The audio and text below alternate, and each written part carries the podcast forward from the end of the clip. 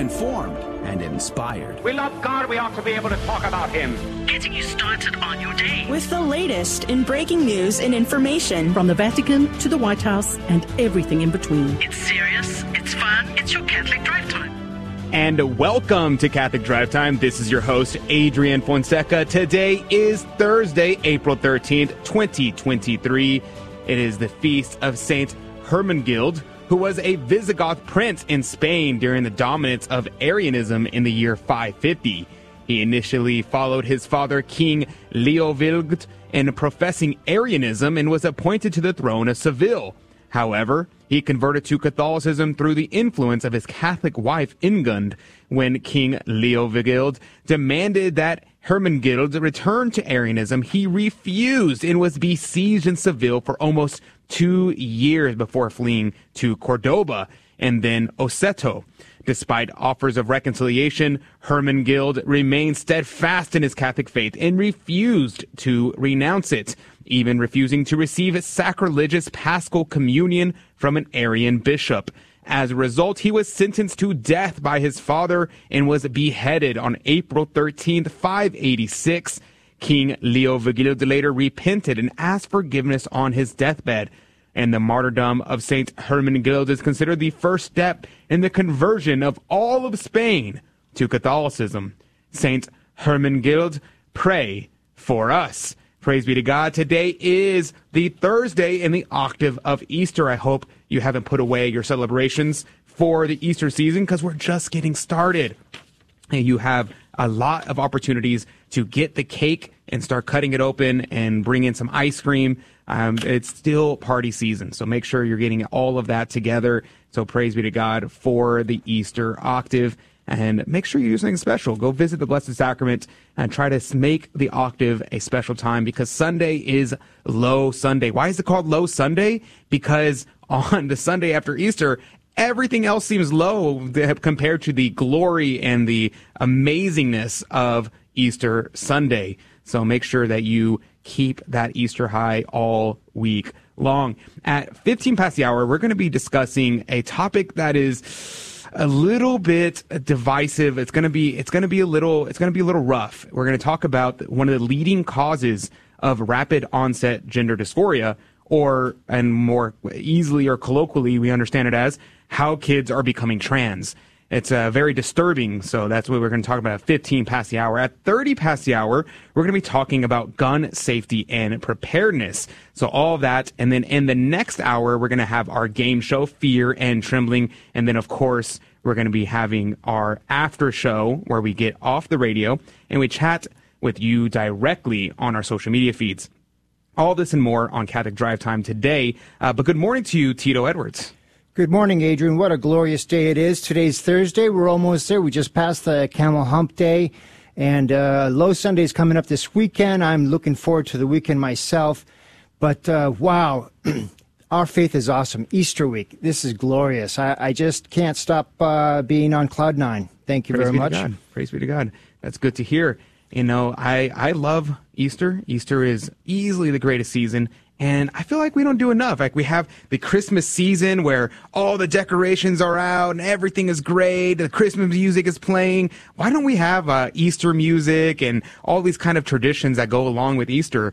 I'm thinking of just don't tell my parents yet that to throwing a Pentecost party. I think that would be cool. That would be cool. Awesome. Something to, to enjoy, to have a good time, something, some way to celebrate. We need more celebration. We need fasting during the fasting periods and celebrations and feasting during the feasting periods. That's what we need in the church. Uh, but let's begin with prayer, as is our custom. Uh, first and foremost, I'd ask you, dear listener, to uh, pray for uh, me that I'm, I'm in the process of trying to purchase a truck and Whew, and buying new cars is the biggest pain in the rear I've ever experienced. And uh, working at the dealerships and all those things, and uh, searching for used vehicles and all this stuff, pain in the rear. So please pray for me on my uh, search for that. And then please pray for my buddy, my my best friend since I, we were in fifth grade, Sean Pham, and his soon-to-be wife Tiffany. Uh, they're getting married this coming Saturday at Holy Rosary Church in Houston. So praise be to God. I'm very excited. And uh, so pray for them. I'll be attending that wedding. And whatever it is that you have going on in your life, we'll be praying for that, uh, for our friends, our family, our benefactors, and all those that we promise to pray for. We're keeping it all in our intentions as we pray to the Holy Ghost, because April is dedicated to the Holy Ghost. We'll pray the Veni Sancte Spiritus in the name of the Father, and of the Son, and of the Holy Ghost. Amen. Come, Holy Spirit, fill the hearts of thy faithful, and enkindle in them the fire of thy love. Send forth thy Spirit, and they shall be created, and thou shalt renew the face of the earth. Oremus, O God, who taught the hearts of the faithful by the light of the Holy Spirit, grant that by the gift of the same Spirit we may be always truly wise, and ever rejoice in his consolation, through Christ our Lord. Amen. In the name of the Father, and of the Son, and of the Holy Ghost. Amen. And now your headline news with Tito Edwards. Good morning. You are listening to the Catholic Drive Time Show. Keeping you informed and inspired, today is Thursday, April 13, and these are your headlines. Crux response reports and response to claims from the Archdiocese for military services that it has violated the rights of hospitalized Catholics by terminating a pastoral services contract with a community of Franciscan priests. Walter Reed National Medical Center maintained that the contract simply expired and was then awarded to someone else, and that Catholic services will still be provided at the hospital. Walter Reed awarded the contract to Mac Global LLC, a government contractor that bills itself as providing a diverse range of services and products to government agencies and private companies. The decision drew the ire of both the Archdiocese and politicians alike.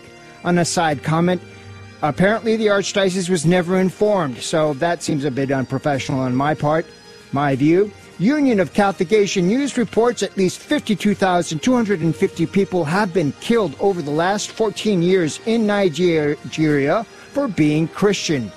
The report titled Mortal Christ- Martyred Christians in Nigeria and published by International Society for Civil Liberties and Rule of Law says 30,000 plus of those have been killed since 2015 when President Muhammadu Buhari came to power. The report blames what he calls Buhari's radical Islamism for those killings. Approximately 34,000 moderate Muslims were also butchered or hacked to death within the same period.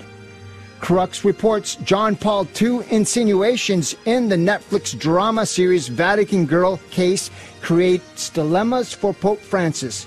Recently, a four part Netflix series titled Vatican Girl generated new attention to the case, and in late December, Diddi announced that the Vatican would open an investigation. Yesterday's meeting with Orlandi's opportunity to pass along information he's gathered over the years and to suggest directions for the Vatican probe. And finally, Breitbart reports the U.S. saw 32,000 fewer abortions in the six months after the U.S. Supreme Court issued the Dobbs decision overturning Roe v. Wade, according to a report. States with strong pro life laws protecting unborn babies witnessed a cumulative total of 43,410 fewer women who had abortions. Those were your headlines this morning. May God bless you all. The gospel of the day comes from Luke chapter 24, verses 35 through 48. And they told the story of their encounter in the road and how they recognized him when he broke bread. While they were speaking of this, he himself stood in the midst of them and said, Peace be upon you. It is myself. Do not be afraid. They cowered down, full of terror, thinking that they were seeing an apparition. What, he said to them, are you dismayed? Whence come these sunrises in your heart? Look at my hands and my feet to be assured that it is myself. Touch me and look. A spirit has not flesh and bones as you see that I have. And as he spoke thus, he showed him his hands and his feet. Then, while they were still doubtful and bewildered with joy, he asked them, Have you anything here to eat? So they put before him a piece of roast fish and a honeycomb. And he took these and ate in their presence and shared his meal with them. This is what I told you, he said, while I still walked in your company. How all that was written of me in the law of Moses and in the prophets and in the Psalms must be fulfilled. Then he enlightened their minds to make them understand the scriptures. So it was written, he told them, and so it was fitting that Christ should suffer and should and rise again from the dead on the third day and that repentance and remission of sins should be preached in his name to all nations, beginning at Jerusalem. Of this you are the witnesses. The gospel of the Lord. Praise to you, Lord Jesus Christ. Alleluia, alleluia. Verse 34 here from Cornelius a Lapide, he said, That saying the Lord has risen indeed has appeared unto Simon. Christ appeared unto before Simon. He showed himself to the two disciples and the rest of the apostles because he was penitent and because he was the prince of the apostles. So notice that our Lord appears to Peter separately from the other apostles. And Cornelius Lapide points out that the reason for this is twofold. One, because of the repentance of Peter.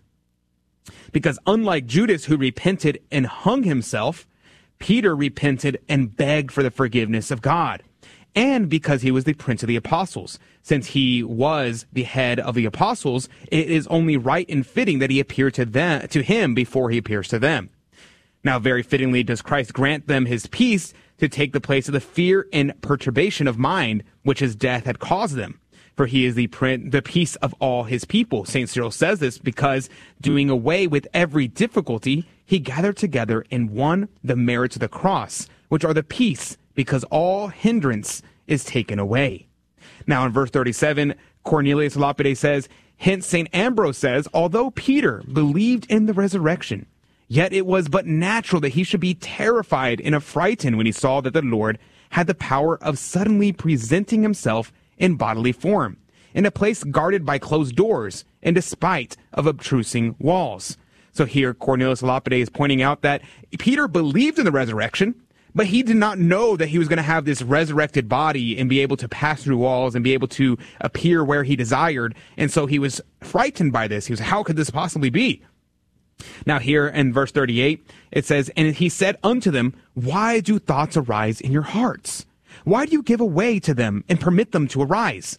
These thoughts, says St. Augustine, were earthly, for had they been from heaven, they would have descended, not ascended, into their hearts. Thus Christ showed that he knew the hearts of man. Now, he says, Behold my hands and my feet. If you cannot believe your sight, believe your touch. Let your hands prove whether your eyes have played you false. St. Augustine, for the sense of touch, is more to be relied upon than sight. Now, notice here, this actually has great implications, not just for the resurrection, which it, of course, has great significance, but also to us today.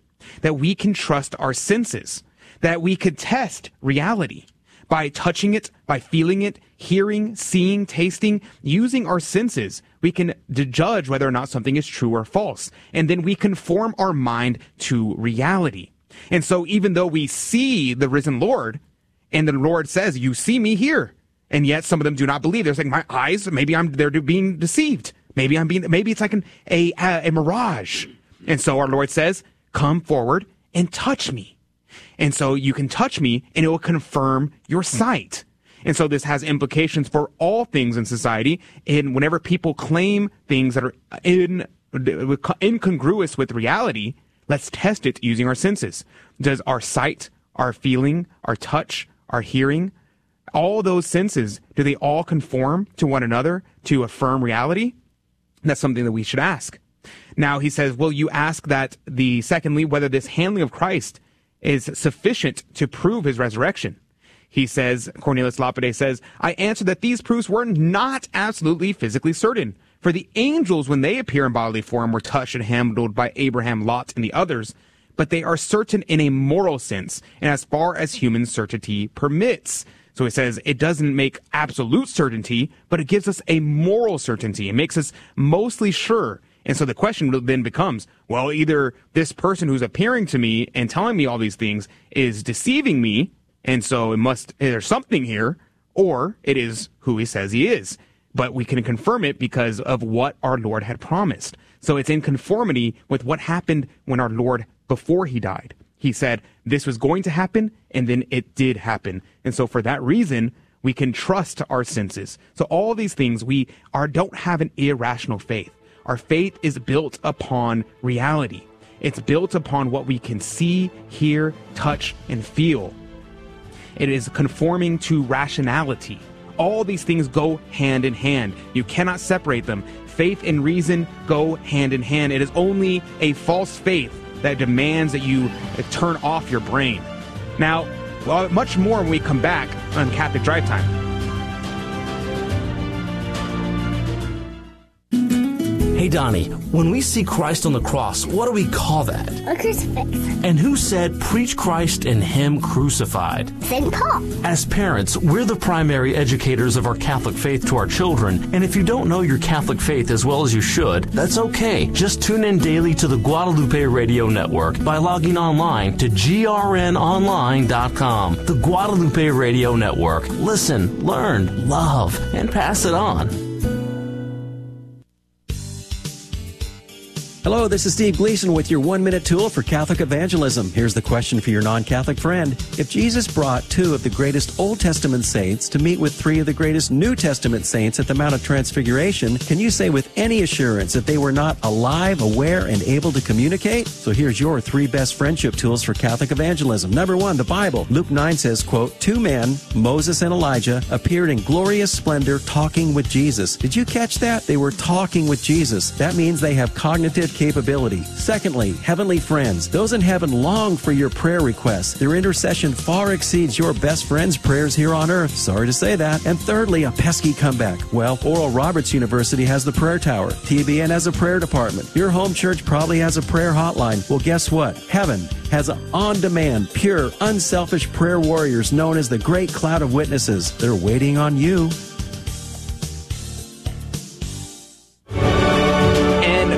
Welcome back to Catholic Drive Time. This is your host, Adrian Fonseca. Praise be to God, it's good to be here. Christ is risen. Truly, He is risen. Alleluia. Alleluia. Praise be to God. Welcome to Easter Thursday.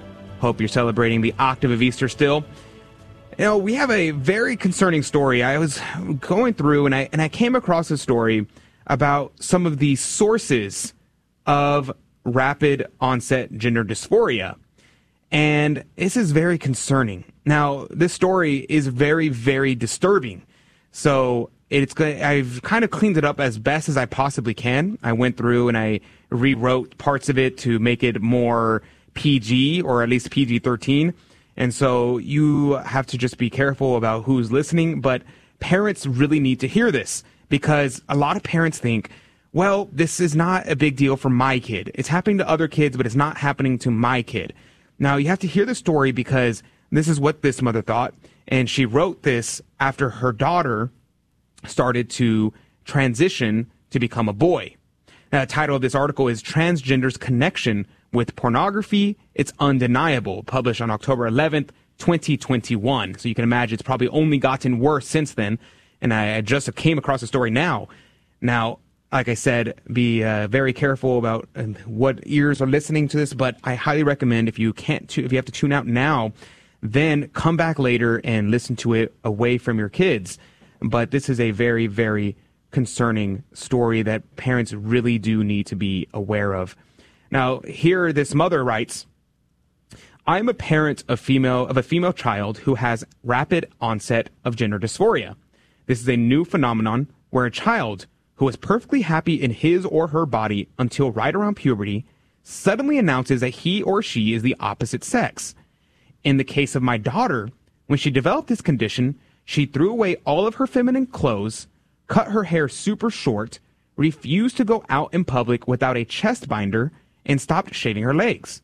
And of course, she came up with new male sounding name and insisted that everyone use it along with, along with the associated male pronouns with rapid, rapid onset of gender dysphoria, from the parent's perspective, the change is abrupt and without warning, thus the term rapid.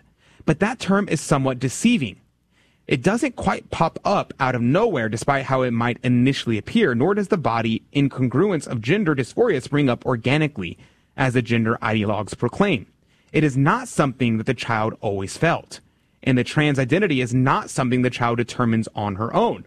Rather, it is carefully manufactured and cultivated on the internet and in peer groups like a tended to plant. The pretty pot is placed out, the dirt is added, the seeds are implanted, water is carefully poured, and the pot is placed in the sunshine so that it can grow stronger and bigger until eventually and tragically, the child who is happy in her body is no longer recognizable and not just by sight. Her personality changed to be sullen, combative, and disengaged. She is no longer jovial or interested in much of anything unless it's related to being trans. Let me take you on the journey of how my daughter was groomed into being a trans identified child at the age of 13. And I assume you, and I assure you, my story is not uncommon. I have heard it refrain echoed from many others with rapid onset gender dysphoria kids. My daughter's story began in, in innocently enough when a friend jokingly to her that she always took charge of the games that they came up with at the playground at school. Take charge girls like boys, her friend said, and she gave her a male nickname. That same year, my daughter was the first of her friends to begin to go through puberty. Naturally, she did not like these sudden changes, as most girls initially don't. Most girls in my generation spent a few years wearing baggy clothes to cover up their maturing bodies. These days, the perfectly normal and to be expected discomfort is a clear sign of being trans, per the internet. Also in seventh grade, after their sex ed class at school, why are they having sex ed classes at school? That's my question, especially in seventh grade. Uh, my daughter's all female friend, uh, this group, sat in my backyard discussing what sexual categories they fell into. I think that I am an L, one, one announced. L stood for lesbian. Another said that she was agender. My daughter said she was L or pansexual. All five girls chose a label other than what is now referred to as cis, or in my daughter's words, the scorned and derogatory term basic. I was concerned about this new language, so I attended our public school sponsored sex talk. It was put on by PFLAG, which, if you don't know, PFLAG is a major organization, the largest organization dedicated to spreading LGBTQ plus ideology in schools and other areas. The presentation was senseless. Gender is fluid, yet immutable. There are 46 genders, and all kids, regardless of age, should announce pronouns at introduction. It was the only parent, I was the only parent interrupting them to question their illogical logic. I was eventually told essentially to shut up. Then in eighth grade, my daughter stopped being a good student. She became obsessed with an older girl she met who identified as a boy. My concern grew. I started to go through all of my daughter's devices, old obsolete iPhones and Kindles. During my initial investigation, I saw some odd texts and TikToks, but nothing too worrying. After a night in which my daughter had a panic attack, she started to open up to me about the cause of her pain and anger and why her behavior had changed so dramatically. She gave me all of her passwords for all of her accounts, even her secret ones. She admitted to having accounts in every possible platform Discord, Twitter, Pinterest, Instagram, and TikTok, some that I had no idea existed. This is a message to you, parents. As they, if you think you know what your kids have, kids are really good at hiding things. Here she continues I spent the next couple of weeks going through each device and every platform. What I saw made me physically ill. My daughter's crush, the girl who identified as a boy, was three years older than my daughter, had sent her a 10 minute video of, and here I'm trying to heavily censor this to make this as PG 13 as possible, a 10 minute video of herself sexually abusing herself. Yes, I had a, I had child pornography on my device. That older girl discussed perverse forms of the sexual act to a group of 13 year old girls online. This girl admitted to having been sexually abused as a child. She admitted to being obsessed with pedophilia cases and serial killers. And now she was passing that abuse onto my child and other kids. She admitted to meeting random people in the city's park to smoke pot and engage in sexual acts. This girl is only 13 years older than her. That makes her 16 years old. The young girl followed treat, treat the young girl followers treated this older girl as a sage. They hung on every word, asked her for advice, to watch her endless streams of TikToks with her drug induced dances, they listened to her stories of being on acid and mushrooms. My daughter got interested in the dark arts because that is what this older girl liked. My daughter started asking for everything that this older kid liked a tarantula, a throne, various records, nose rings, you get the idea. I now knew why my daughter had become unrecognizable. The history on every device was filled with pornography, and the porn was mostly guy on guy. It was violent porn, it was anime, with rape scenes, pregnant cartoons, uh, sodomy, gangbangs with cartoon children. They, there were internet sites that contained written porn, and I will not describe anything further. It goes on, my daughter had been sucked into the dark web. She was only 13. And many people think this is only happening to young boys. This is happening to young girls now, too. There were searches for censored adult toys. There were surveys to determine what deviant sex acts she would partake in. There were Discord and Instagram chat rooms where girls discuss whether they are bottoms or tops. And was skip. Uh, my daughter started drawing male parts on her walls, in her room, her shoes, her pants. I accessed, accessed my daughter's group chats with the young girls from across the country where they were teaching each other how to disassociate with their bodies so that they would be comfortable posting pictures of themselves naked. Advice that included things like, since you're really a boy, your girl body really isn't yours, so it's no big thing to sell pictures to stupid men for money. There was a tutorial of how to find a sugar daddy and how to set up an Amazon account so they could buy you things. And I've, I've well, fast forward.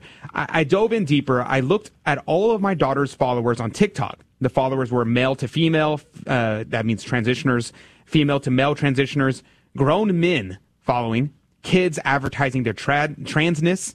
I delved into her Twitter followers and found men posting, uh, let's say, polygamy acts with demonstrations of things that I can never unsee. I read the written porn that my daughter had read. It was beyond disgusting. I started calling random contacts from her phone. There were adult men answering, anorexic male college students who were taking estrogen, strangers from other states.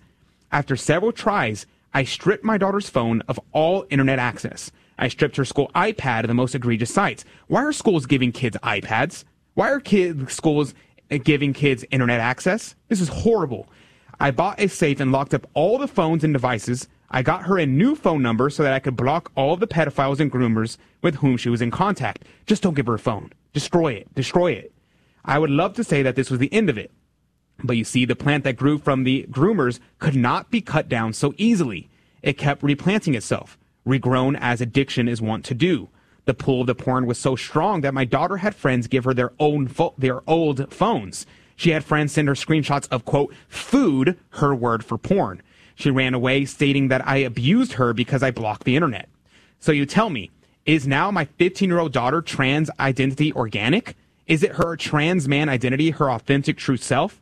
Is her self realization that she really is a boy something should be celebrated? I know and you know now that she was transformed slowly and methodically with intent by those who prey on young, vulnerable kids. This week, after finding yet another stowaway phone, my daughter offered to transform back to being a traditional girl, wear bras, grow her hair out, wear stereotypical female clothes, tell everyone to use her female name, in exchange to access to the internet with limited controls. Is she so addicted to porn that it trumps her alleged trans identity? Is she merely offering to bribe her time until she is 18 to transition again? I don't know.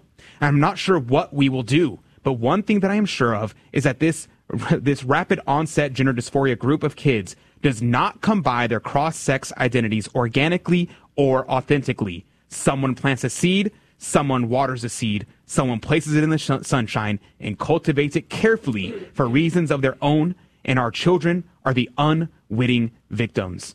And that's the entirety of the article. I if this isn't enough for you, I recommend checking it out and reading it in all its gruesome details uh, simply because we have to realize that this is not a passing trend. This is not like a goth phase. This is not these things because this is this is warping the minds of the children fundamentally. It is setting them up in addictions. It's it's equivalent to getting your kids hooked on drugs, hooked on cocaine, hooked on all of these wicked and evil things, and they are destroying the minds of these children. And this is not happening to just random kids. You have to remember that these kids are following thousands of people, that they are connected with thousands of people. That in the story, this, this woman has tons of followers online.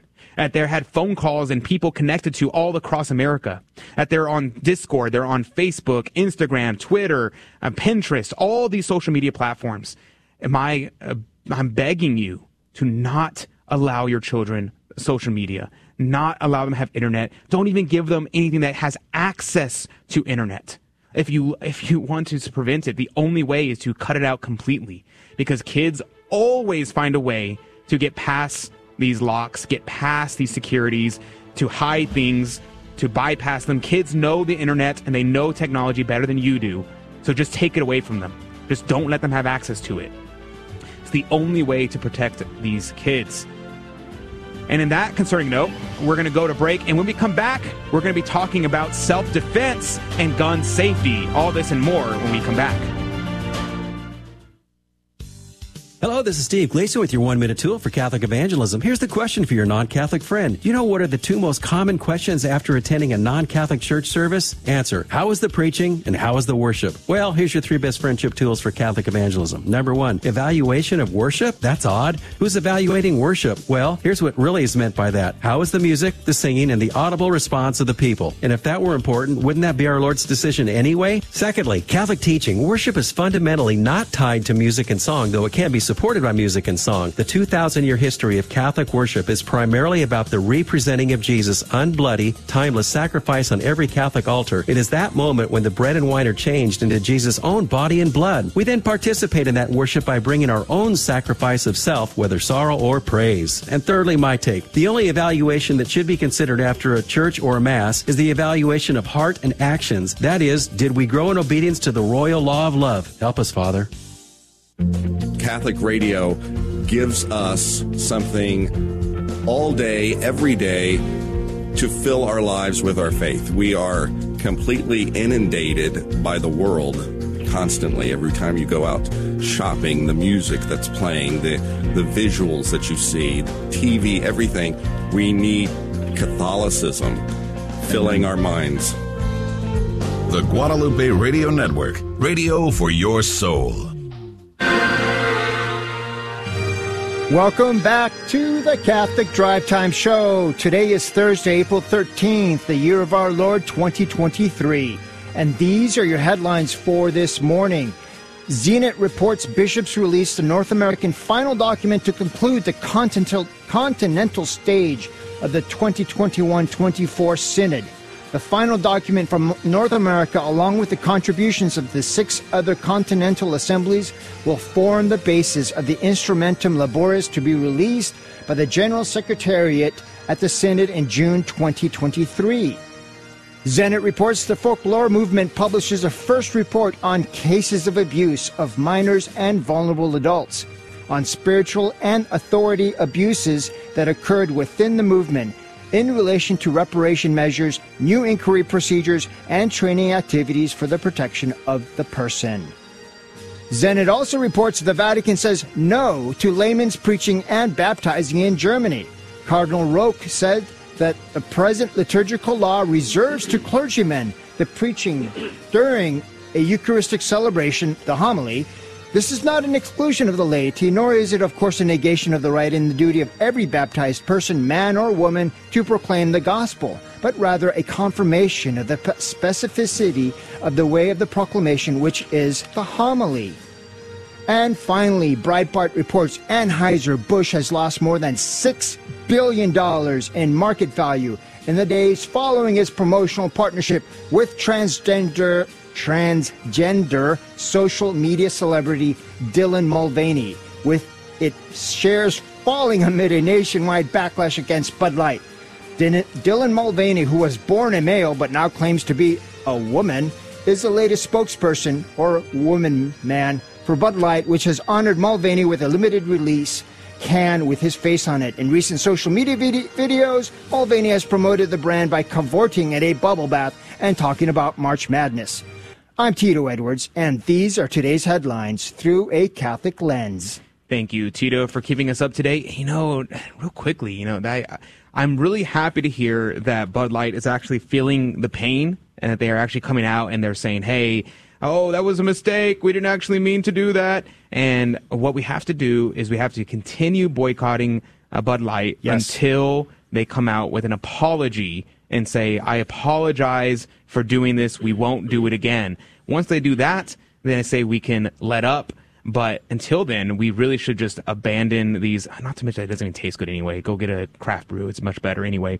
But we have to keep doing that, and because if one major company apologizes, it'll send a signal to every major company that the people, the the faithful people, people who have reason and hate what is evil, will also be a threat to your bottom line and maybe they'll be more hesitant to promote these evil ideas in the future. Yes. So just something to keep in mind. But, Absolutely. yeah.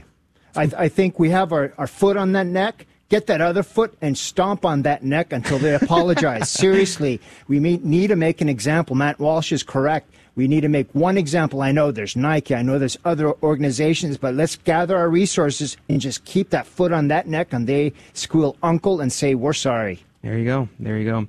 All right. So joining us right now is Rolando De La Fuente. He is the founder of MLR Tactical, a Houston-based tactical instruction firm.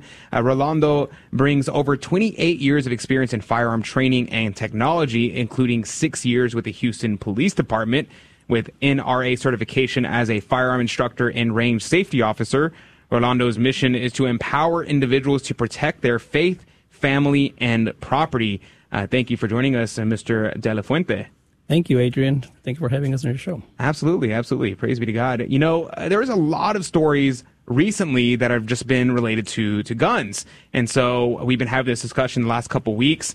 And your son uh, reached out to me because I am friends with your, your sons, and I have to say uh, that you your kids are some of the most uh, faithful Catholic young men that I've uh, come across. Uh, so y'all did a great job uh, raising y'all's kids. just had to throw that out there. But you know the story all over America. We're seeing stories of mass shootings from transgender individuals, from people going into banks, and all these different things, which is absolute tragedy. But we also know that statistically, the chances of any individual American being caught in a mass shooting is less than 1% chance of that ever happening to someone. However, if you live in a major city, there is a not unreasonable chance of you being involved in a violent crime or of any sort of crime whatsoever. And so I want to talk about this first, and then later I want to talk about gun safety. But first, let's talk about gun preparedness. Uh, who should own a firearm, and why should someone own a firearm? Well, first of all, Adrian, you have to understand um, that the, the the right to own or the uh, to own a handgun or a firearm is really a measure of your responsibility. How responsible you are as an individual. Are you a law abiding individual? We know that criminals are going to gravitate to firearms because it gives them a sense of power, right?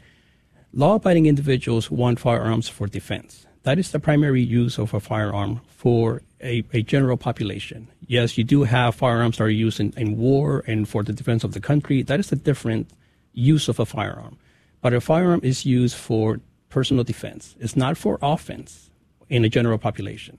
So in this country, we are blessed with the Second Amendment, which gives all of us, law abiding citizens, the right to defend ourselves by any means, right? You, you have the right to defend your home, you have the right to defend your, your, your life, your, your family, like you said, your faith.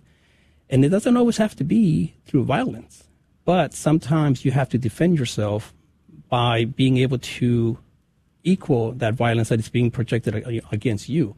But you're doing it from a sense of defense, not from a sense of offense. You want to make the threat go away. You don't carry a firearm because you want to kill people. You want to carry a firearm because you want to protect yourself and you want to make the threat to go away. Right, exactly. And that is in a perfect accord with Catholic teaching, which shows us that we have what's uh, called the principle of double effect. And so we have a foreseen but unintended consequence if you have someone attacking you, it's not that you desire to murder someone or to kill someone. You have no desire to do that, but it's a foreseen and unintended consequence that because I need to defend my life, the person, I have to use whatever force necessary to stop the attacker. Now, how some people were accusing me of being fear mongering and saying, "Oh, you nobody needs to own a firearm. No one needs to do that. It's not that big of a deal. I'm fear mongering to try to scare people." Uh, is that the case, or is it something that is a serious concern of uh, people want needing to defend themselves? Well, there, there's a lot of points of views on this, right? And and you have to understand that a firearm is an inanimate object. The firearm doesn't think for itself. It doesn't operate by itself. Uh, I mean, yes, you know, you have uh, some, you know, some instances where a person grabbed a, a, weapon and because they don't understand how to operate it, it went off, right? Uh, hurting somebody or, you know, God forbid, sometimes it just, it's just an accidental shoot, you know, a, fire, a firearm, but it doesn't, it doesn't, you know, it, it, nobody got hurt. And, and that's, that's the best right there. But a firearm is is just like it's no different than a vehicle. It's no different than an aeroplane. It's no different than uh, a, a can you know a bottle of wine. If it's not respected, if it is not understood, then people will either have an accident with it, or it can also be used to do evil things. Right? I mean, if you remember back to uh, 9/11 aeroplanes were invented for transport, for transportation, to be able to get from point A to point B in a much more faster and efficient manner than traveling through, you know, using horses or, or you know, cars at the time or whatever the case may be. But airplanes have been used, unfortunately, have been weaponized at some point in the, in the past, and they've been used to do bad things. And, and you know, and, and it's the same thing with the, with the, with the handgun. If you don't respect it, if you don't understand what is really its use and intended use, and it's not always for war.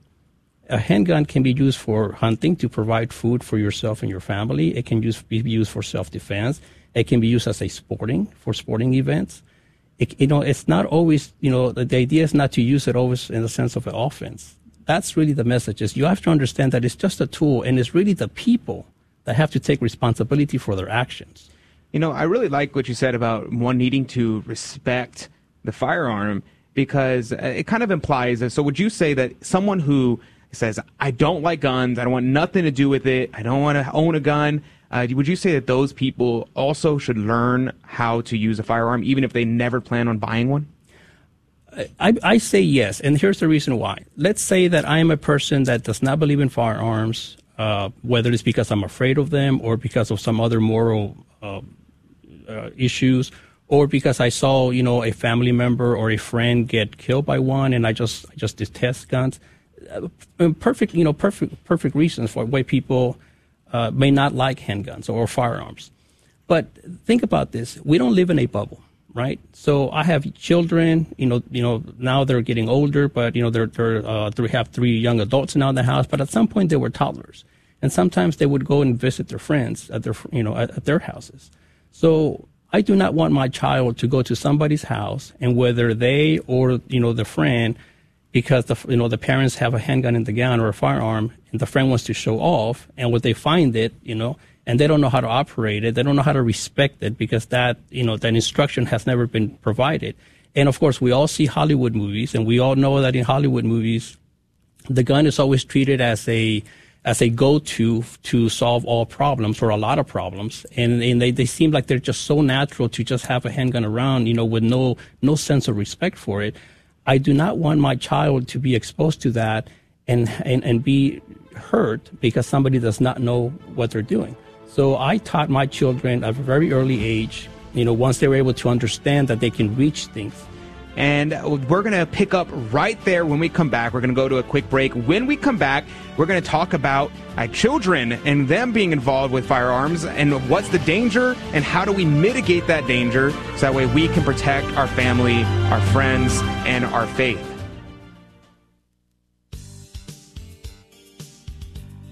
Hello, this is Steve Gleason with your one minute tool for Catholic evangelism. Here's the question for your non Catholic friend. Have you ever thought, well, why can't a prayer at a Catholic Mass cause the Holy Spirit to come upon the bread and wine and thus turn it into the actual body and blood of Jesus? Well, here's your three best friendship tools for Catholic evangelism. Number one, remember, three of the most magnificent miracles were a result of the Holy Spirit coming upon someone or something, such as the Holy Spirit came upon the face of the deep and God created the world. The Holy Spirit came upon Mary and she brought forth Jesus in her womb. Secondly, a boatload of scriptural support, such as 1 Corinthians 10:16, which says, "The cup of blessing which we bless, is it not a participation in the blood of Christ?" And thirdly, my honest reflection. Your transformation after a prayer for conversion was not and is not noticeable in the human eye. So then why do you reject a prayer which transforms bread and wine into Jesus' body and blood? I know the reason, just a whole bunch of people have told you that.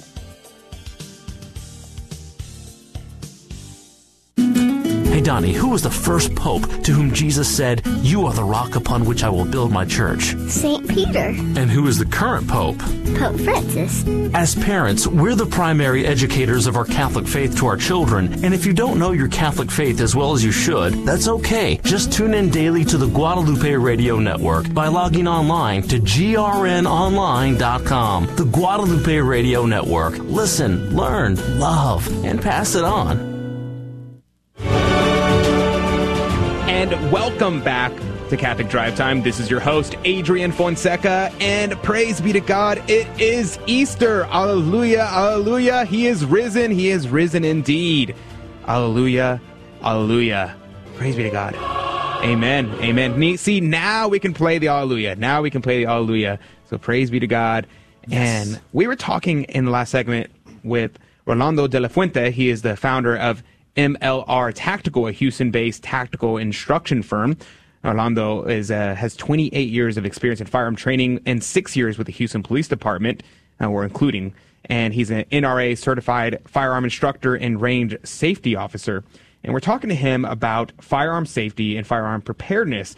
And one of the reasons why I wanted to bring this up is because I saw this story that was very concerning. A mother of a six year old who shot his teacher at Richneck Elementary School in Newport, Virginia, has been indicted by a grand jury. In the story, a this um, child, a six year old, just came across her, her parents' firearm, took it to school, and fired it at the teacher. Now they're saying that the kid had no intention of harming the teacher; they just did not know what they were doing. And the teacher was seriously injured in the hand, but luckily did not suffer any life-threatening wounds and but that was a, a great blessing. Could have been much worse. And so many people will point to this and say, "Hey, the the gun was kept on the top shelf of the closet. It had a trigger lock, and yet somehow it still fell into this kind of problem." So uh, my question is, how do we make sure that we have our kids safe from these kind of issues, especially if we ourselves want to own a firearm and keep it around the house? Uh, Mr. De La Fuente, how do you think? How would you recommend a parent make sure that they can keep their kids safe, not just in protecting them from uh, outside forces, but even protecting them from the tool?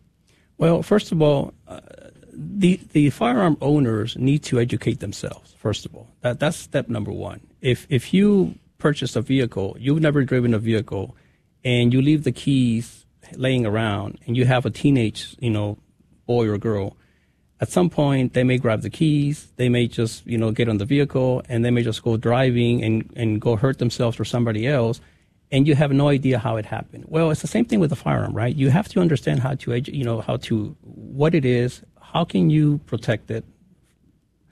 And first of all, and then second of all, you need to educate your, your children also. At some, at a certain age, you have to be able to have a serious conversation with your child about what the firearm is, what it's really used for, and that not to listen to the movies. The movies are there for entertainment the cartoons, the the the games, you know, that you see on the video games where you use all kinds of you know weapons, like uh, uh, you know, I wouldn't even mention some of the games, but I, I, I used to enjoy playing them. But the idea is that those are for entertainment purposes. That's not reality. And reality is that these objects can cause serious harm not only to yourself but others if they're not respected. So you have to still uh, you have to have instill a sense of respect.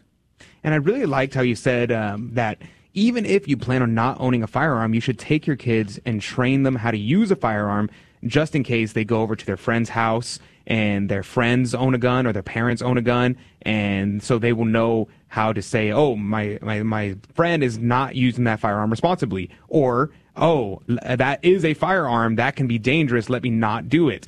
And i've and everyone i know who owns firearms and has kids they start training them with toy guns to treat toy guns as if they're real and say, okay, you don't point them at people, you keep the trigger down, you keep your finger off the trigger, uh, those kind of things. Let's go over some of those basic things. So if someone has never have never used a firearm before, what are some very basic safety things that people can keep in mind whenever they handle a firearm for the first time? So the, the, the number one thing is is do not put your finger on the trigger, no matter what. The only reason why your finger should be on the trigger is when you're ready to fire that weapon or that firearm. Second of all, is you never point the muzzle of the firearm to anybody. You always point it either at the ground or you point it straight up. Now, depending on, you know, of course, there is no, you know, especially in a city or in, in a, in a two-story home, pointing it up may not even be the right choice, right? So, you know, or pointing it down may not be the right choice because if you're on the second story, you're pointing it down, you'll be pointing it at somebody on the first floor. So again, you have to use common sense.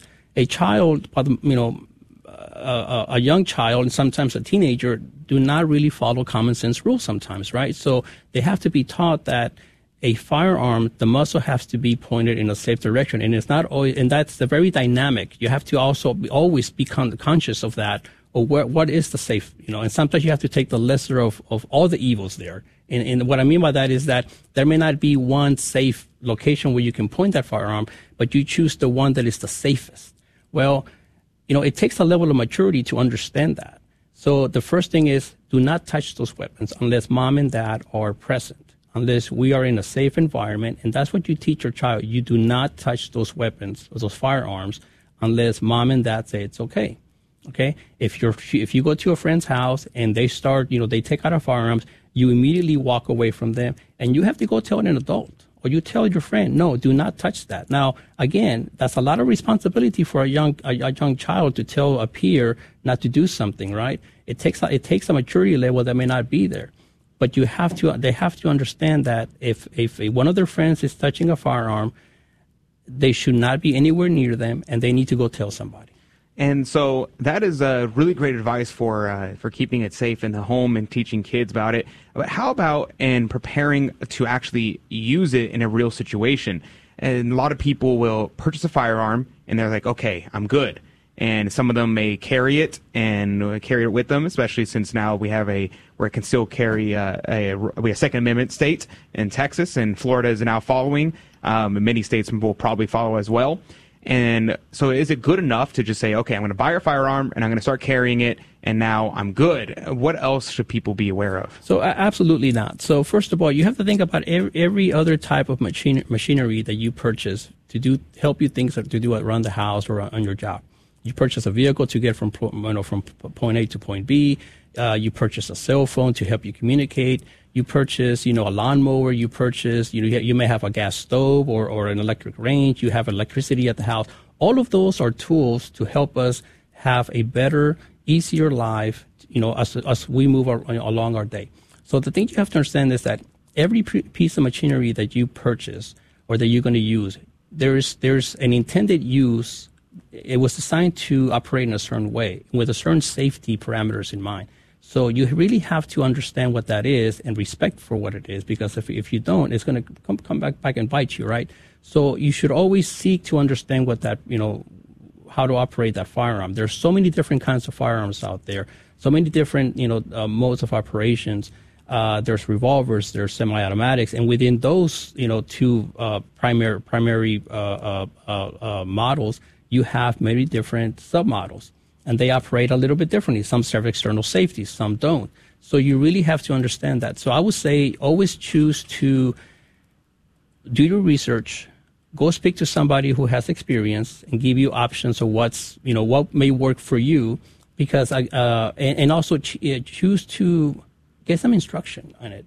I mean, yeah, sometimes it's an added expense, but if you're going to invest something like that, I think it would do a person very, very well to do that. Amen. And I have a friend who is got really into into firearm safety.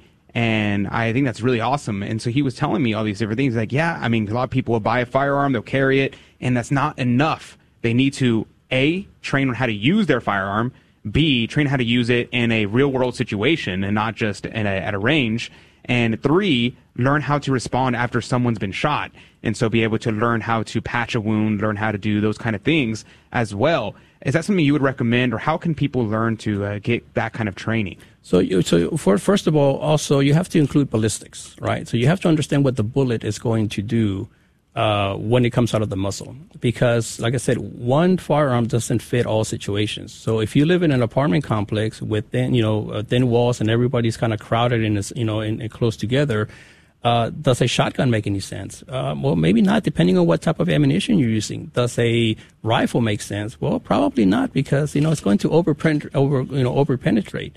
Uh, does a 22 uh, make sense? Well, maybe, maybe not. 22 are inherently unreliable because of the way the ammunition is designed.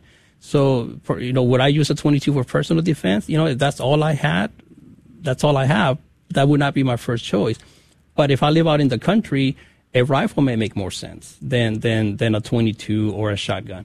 So you really have to understand not only the weapon that you're going to go for, uh, that you're going to choose, but you also have to understand the ballistics and the penetration of those ballistics and the different and the wide range of ammunition options out there, so that you use the right tool for the intended purpose. So yes, absolutely, you should talk to somebody who's experienced about this, somebody who's done the research, And it, I mean, look, we all go to the restaurant and we all spend easily $150 for a family for a, family of two to go have dinner, right? If you add, add some a couple of uh, uh, drinks in there, and you're close to two hundred dollars already.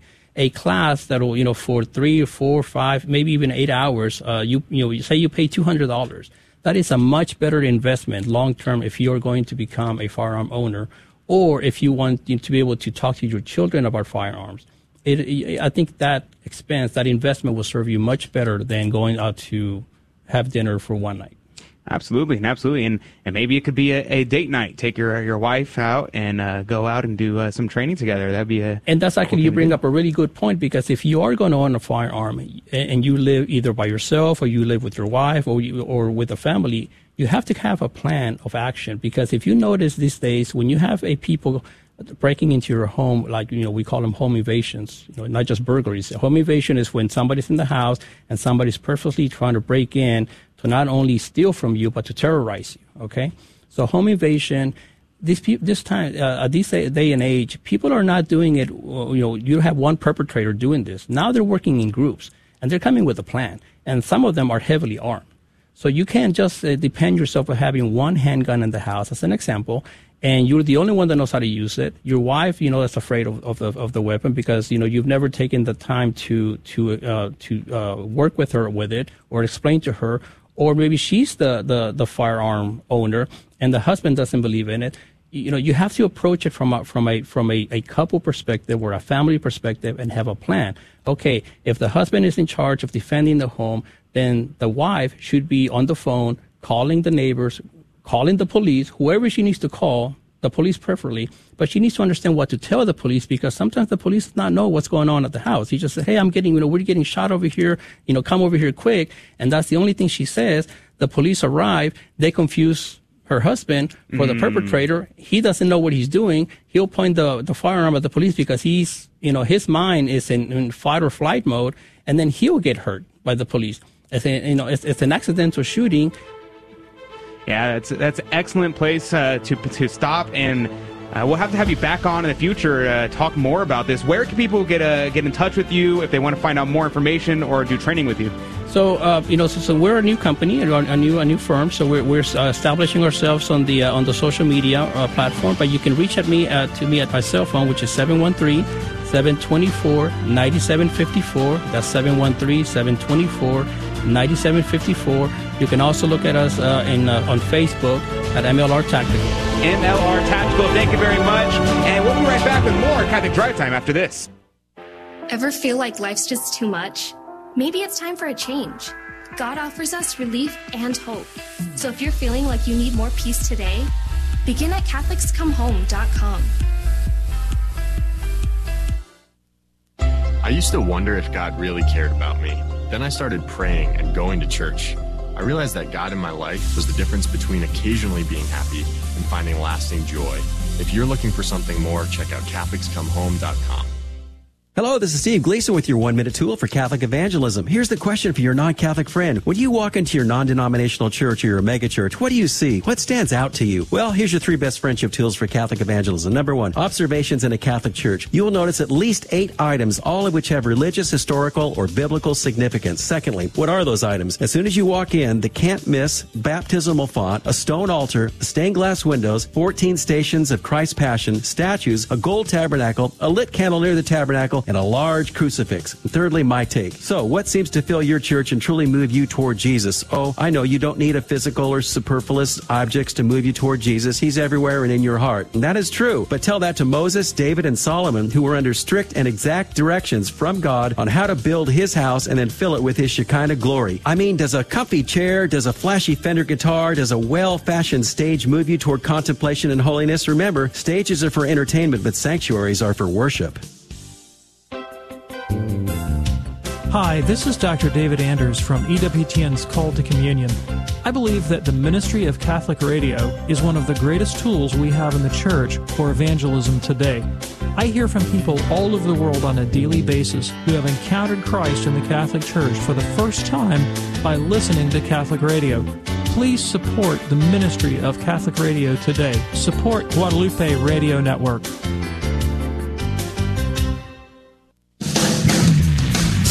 Celebrating the culture of life. This is the Guadalupe Radio Network, radio for your soul.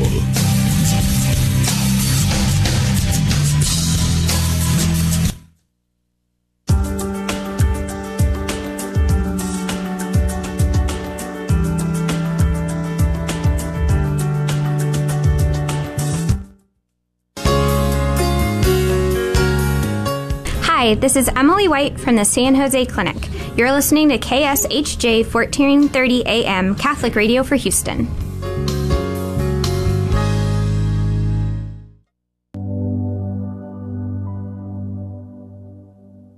Today we pray for those who are suicidal. Heavenly Father, we adore you. You delighted in the thought of each one of us and so created us that we would share in your life and love both now and forever. Our lives are precious. Help those who are tempted to take their own lives to find you. Reveal your love to them and open their eyes to the wonder of their existence. Give them hope in their despair, joy in their sorrow, peace in their distress. Through Christ our Lord. Amen.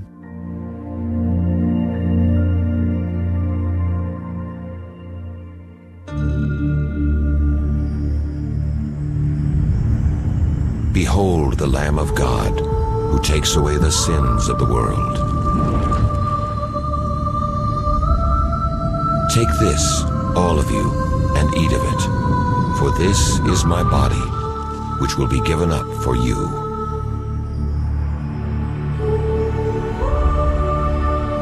Take this, all of you, and drink from it, for this is the chalice of my blood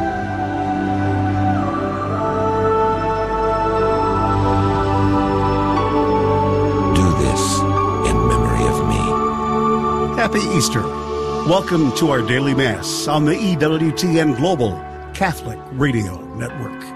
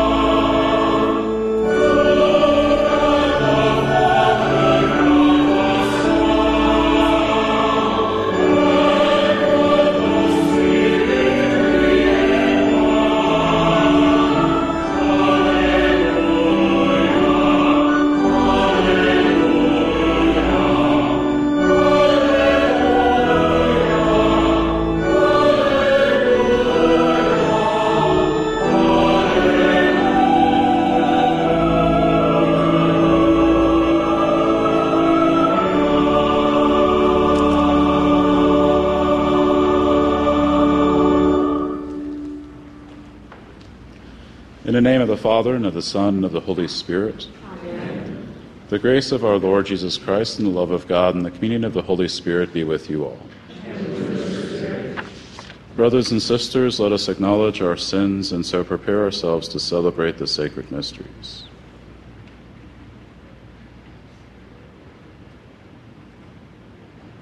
I confess to Almighty God and to you, my brothers and sisters, that I have greatly sinned in my thoughts and in my words, in what I have done and in what I have failed to do, through my fault, through my fault, through my most grievous fault. Therefore I ask Blessed Mary, ever Virgin, all the angels and saints, and you, my brothers and sisters, to pray for me to the Lord our God. May Almighty God have mercy on us, forgive us our sins, and bring us to everlasting life.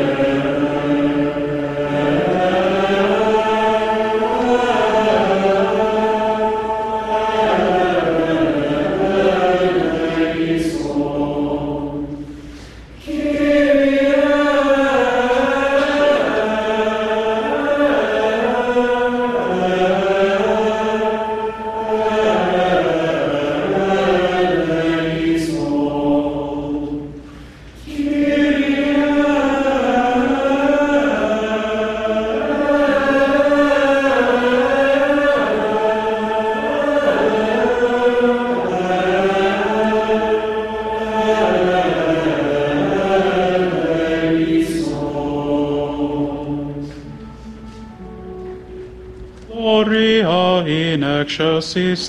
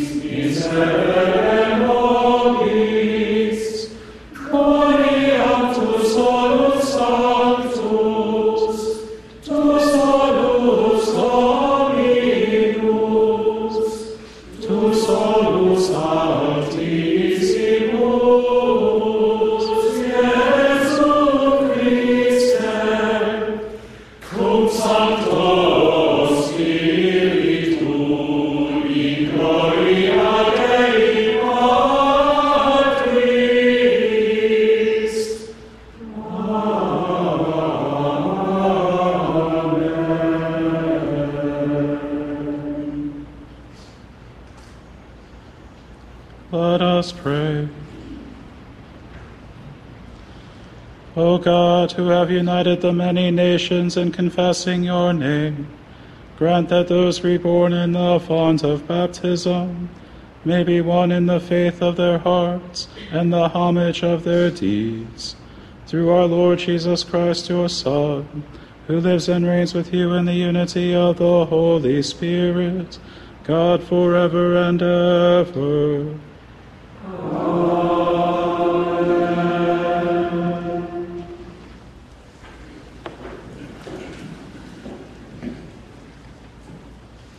A reading from the Acts of the Apostles.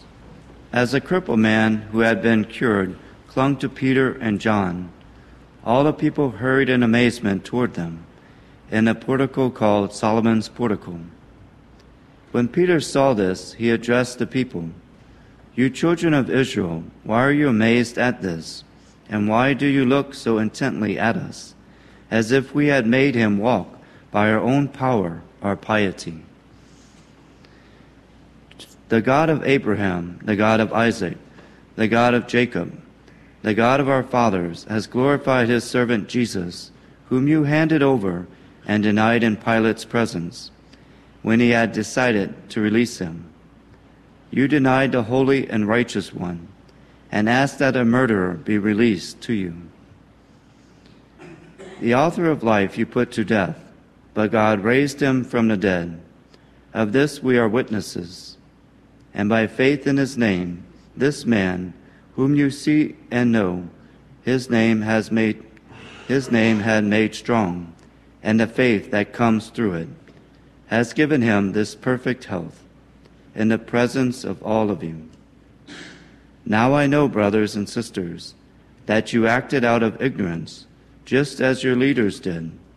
But God has thus brought to fulfillment what he had announced beforehand through the mouth of all the prophets, that his Christ would suffer. Repent, therefore, and be converted, that your sins may be wiped away, and that the Lord may grant you times of refreshment, and send you the Christ already appointed for you, Jesus, whom heaven must receive until the time of universal restoration, of which God spoke through the mouth of his holy prophets from of old. For Moses said, A prophet like me will the Lord your God raise up for you from among your own kin. To him you shall listen in all that he may say to you. Everyone who does not listen to that prophet will be cut off from the people. Moreover, all the prophets who spoke, from Samuel and those afterwards, also announced these days. You are the children, children of the prophets and of the covenant that God made with your ancestors when he said to Abraham, In your offspring all the families of the earth shall be blessed.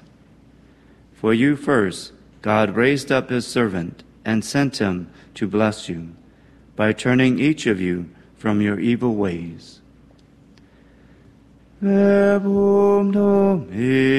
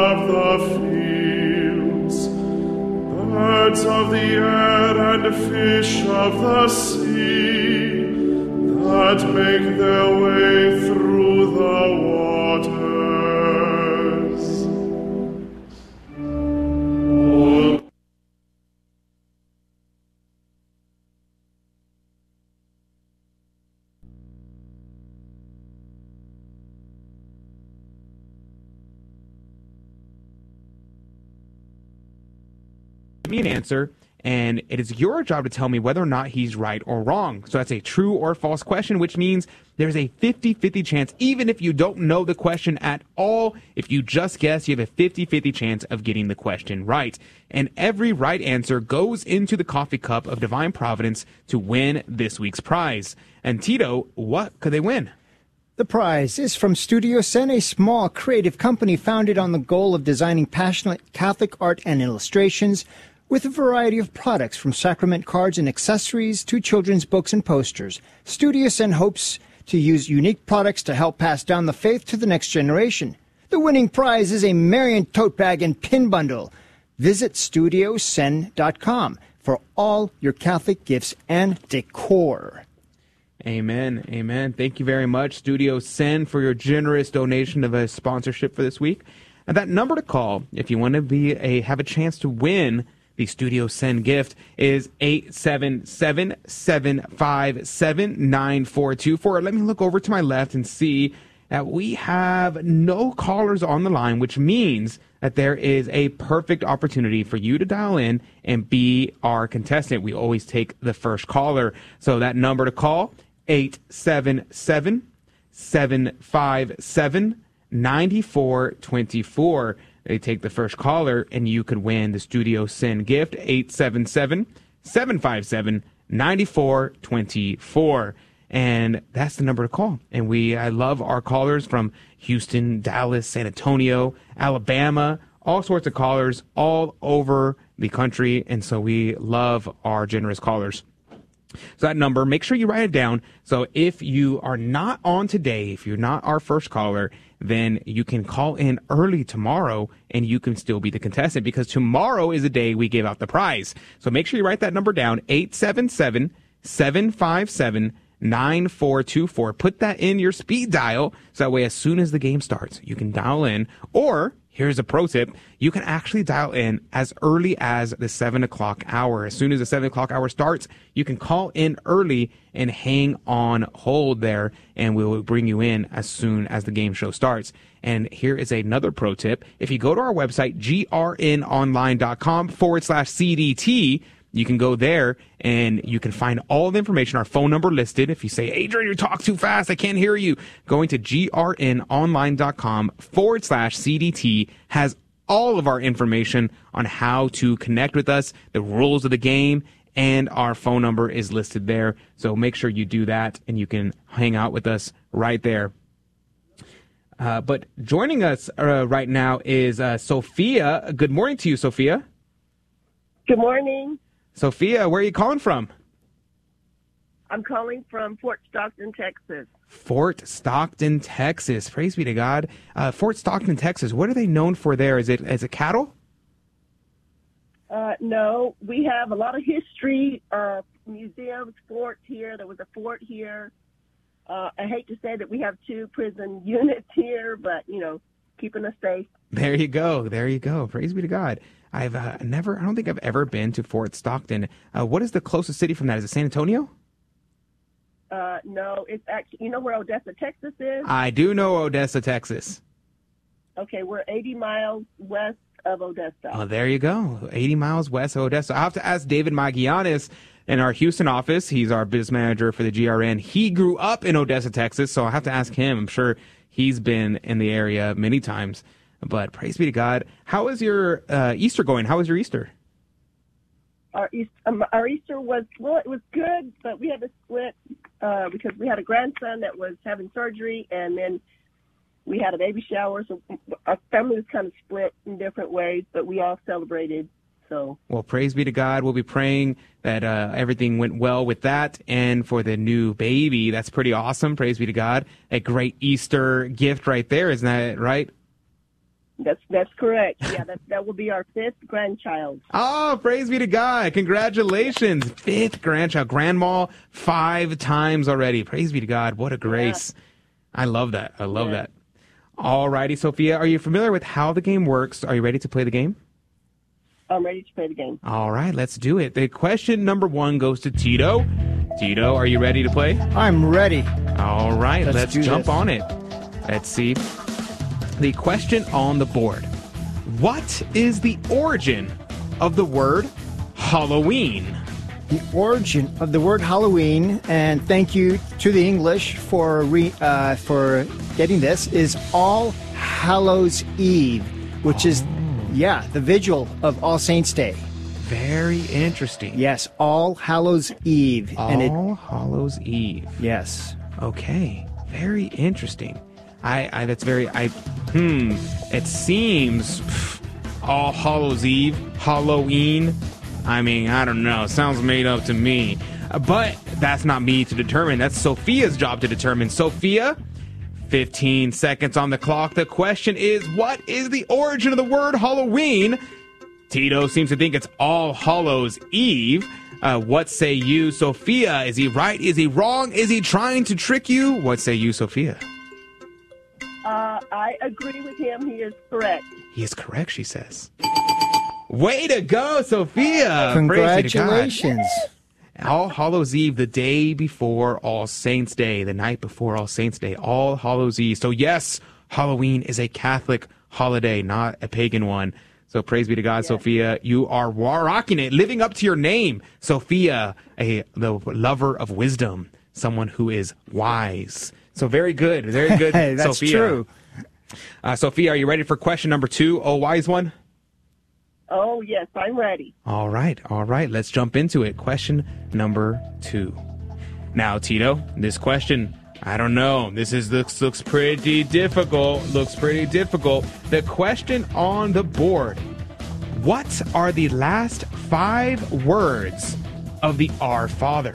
The Our Father prayer, uh, deliver us from evil. That's what one, two, four. Amen.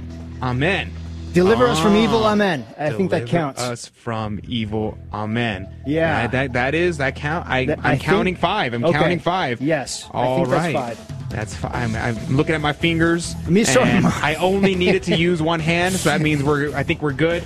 All right, Sophia. What are the last five words of the Our Father? 15 seconds on the clock. Tito says it's deliver us from evil. Amen. Is he right? Is he wrong? Is he using a different Our Father? Uh, what say you, Sophia? Well, the thing is, is, is Amen part of the Our Father? That's the question. That's response. So I say no. I I think no. Are you sure you're going to go with no?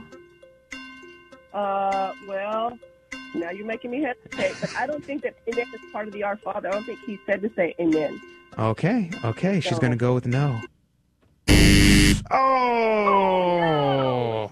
Yeah, in fact, the answer is correct. And deliver us from evil. Amen. Though, you know, that's a good point. I wondered. That is I a have good to, I'm going to go. Uh, I'm going to go look in this sacred scripture and see does our Lord say Amen at the end of the Our Father when He brings it up? I'm very curious now that you bring that up. But on according to the uh, the sheet here, uh, the Amen is in fact included in the Our Father. But uh, now Okay, you, but- now now you got me doubting. So Okay, but since you, uh, it, I should get the benefit of the doubt for that because now you're doubting. We will we will make an executive decision at the uh, see after we see if you get question number three correct. Are you ready for question number three? Right. I'm ready. All right, let's do it. Let's do it. Question number three. Question number three. Who wears the white skull cap? The white skull cap. The yarmulke, that's Jewish. So uh, a beginner rabbi wears Oh. the white skull cap. Oh, so like a like an advanced rabbi gets a black one or something? Correct. Yes, Oh. like a black belt in karate. Oh. Exactly. That's where it came from. That makes a lot of sense. Yeah. Okay, I'm following. I'm following. Yeah, when the Jews visited Japan, they introduced the color bands. Interesting. Interesting. All right, Sophia. That's the question for you. 15 seconds on the clock. Who wears the white skull cap? Is it a beginner rabbi? And then, like, more advanced rabbis get a black one, according to Tito. Uh, 15 seconds on the clock. What say you, Sophia? Is he right? Is he wrong? What say you, Sophia? I need to phone a friend. No, just kidding. Uh, oh my goodness, I think he's wrong. She thinks you're wrong, she says. Way to go, Sophia! Yeah, Sophia. Nailed it. The answer, the correct answer is in fact the Pope. The Pope wears a white skull cap. He has a, a white zucchetta that he wears. It's a, a very nice. Uh, though there are some religious orders who also wear a white zucchetta. Is that true? Uh, yes, there are. There are because they wear all white habits and they wear a zucchetta as part of their habit, and so they they look like little popes. It's kind of funny. Uh, but way to go, Sophia! Stay on the line. We're gonna make sure you get your information. And I tell you what, that was a tricky question number two. I think I'm gonna give it to you. We'll give it to her. because I I'm not sure about that. I'm not sure about that. So I'm gonna give it to you. Stay on the line, and we're gonna get your contact information. And uh, but God bless you. and Have a happy rest of the Easter octave. Okay, thank you. God bless. And that's going to do it for today. Where we're going to go into our after show where we're going to interact with you directly. And you can hop on Facebook, YouTube, Rumble, Odysee, and you can leave a chat. Just look us up, Catholic Drive Time, on any of those platforms, and we'll interact with you directly. If not, we'll see you back tomorrow morning, 6 a.m. Central, 7 Eastern, across the Guadalupe Radio Network. Remember, Christ is risen. Hallelujah. Thank you for joining us on your Catholic Drive Time, where it is our pleasure to keep you informed and inspired. Join us Monday through Friday at the same time, right here on your favorite Catholic radio station. Don't forget to connect with us. Just go to facebook.com forward slash Catholic Drive Time. Again, that's facebook.com forward slash Catholic Drive Time. Be sure to share more than just us today. Share Jesus with everyone you meet. Bye now, and God love you.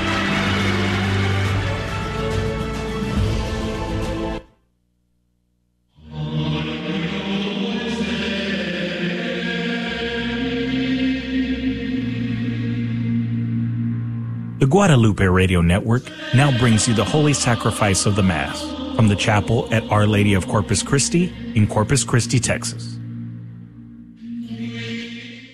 Corpus Christi. Today we celebrate Thursday within the octave of Easter. We offer this holy sacrifice of the Mass for all of our online viewers and all those listening on the Guadalupe Radio Network. Jesus Christ is risen today. Hallelujah. Our triumphant holy day. Hallelujah. Who did once upon the cross. Hallelujah suffer to redeem our loss. Hallelujah.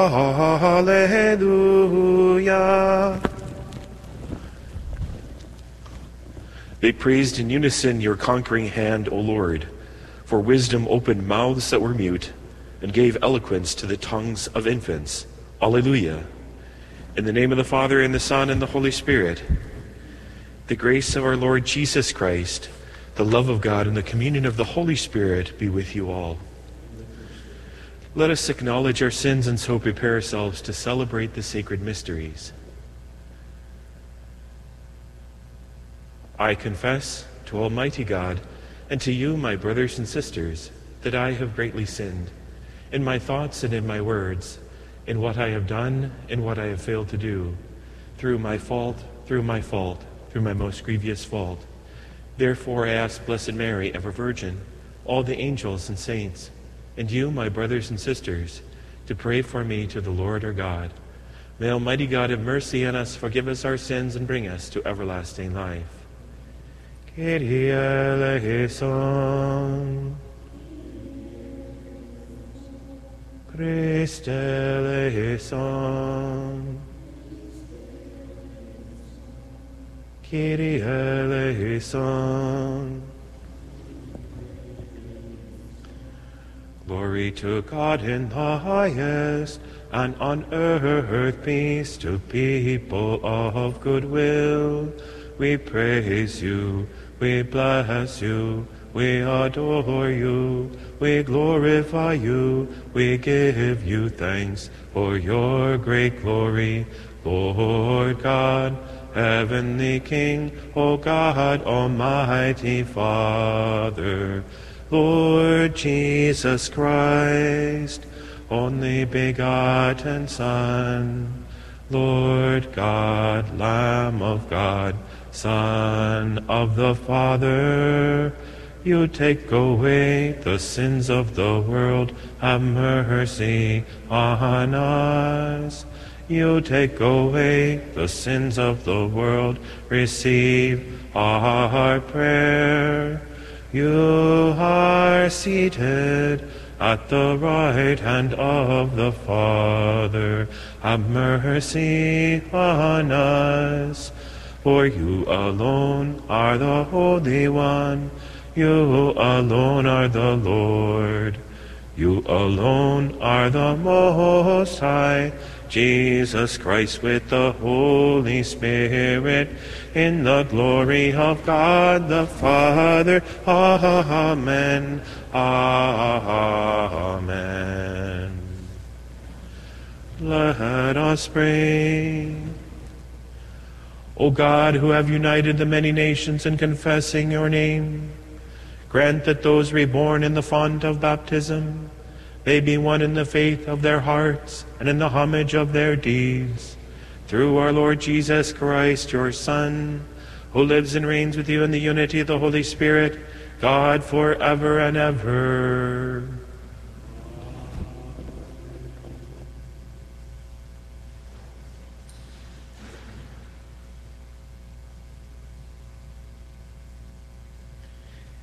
A reading from the Acts of the Apostles. As a crippled man who had been cured clung to Peter and John, all the people hurried in amazement toward them, and the porter, portico called Solomon's portico. When Peter saw this, he addressed the people, You children of Israel, why are you amazed at this? And why do you look so intently at us, as if we had made him walk by our own power or piety? The God of Abraham, the God of Isaac, the God of Jacob, the God of our fathers has glorified his servant Jesus, whom you handed over and denied in Pilate's presence. When he had decided to release him, you denied the holy and righteous one and asked that a murderer be released to you. The author of life you put to death, but God raised him from the dead. Of this we are witnesses. And by faith in his name, this man whom you see and know his name has made strong, and the faith that comes through it has given him his perfect health in the presence of all of you. Now I know, brothers and sisters, that you acted out of ignorance, just as your leaders did. But God has thus brought to fulfillment what he had announced beforehand through the mouth of all the prophets, that this Christ would suffer. Repent, therefore, and be converted, that your sins may be wiped away and that the Lord may grant you time of refresh, refreshment. And seeing you the Christ already appointed for you, Jesus whom heaven must receive until this time of universal restoration, of which God spoke through the mouth of his holy prophets from of old. for Moses said, A prophet like me will the Lord your God raise up for you from among your own kin. To him you shall listen, and all that he may say to you. Everyone who does not listen to the prophet will be cut off from the people. Moreover, all the prophets who spoke, from Samuel to those afterwards, also announced these days You are the children of the prophets, and of the co- covenant that God made with your ancestors, whom he said to Abraham, In your offspring all the families of the earth shall be blessed. For you, first God raised up his servant and sent him to bless you, by turning each of you from your, from your evil ways. The word of the Lord. Responsorial Psalm. O Lord our God, how wonderful your name in all the earth. O Lord our God, how wonderful your name in all the earth. O Lord, our, our Lord, how glorious is your name over all the earth.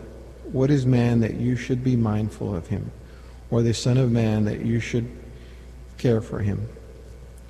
O Lord our God, how wonderful your name all the earth. You have made him little less than the angels and crowned him with glory and honor.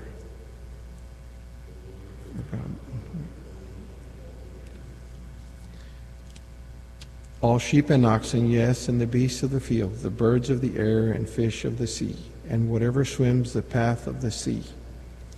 O Lord our God, how wonderful your name, all your earth.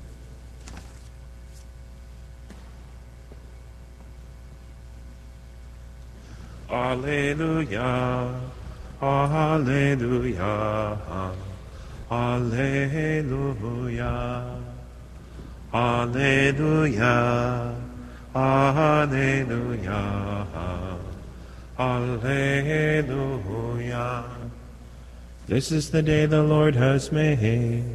Let us be glad and rejoice in it.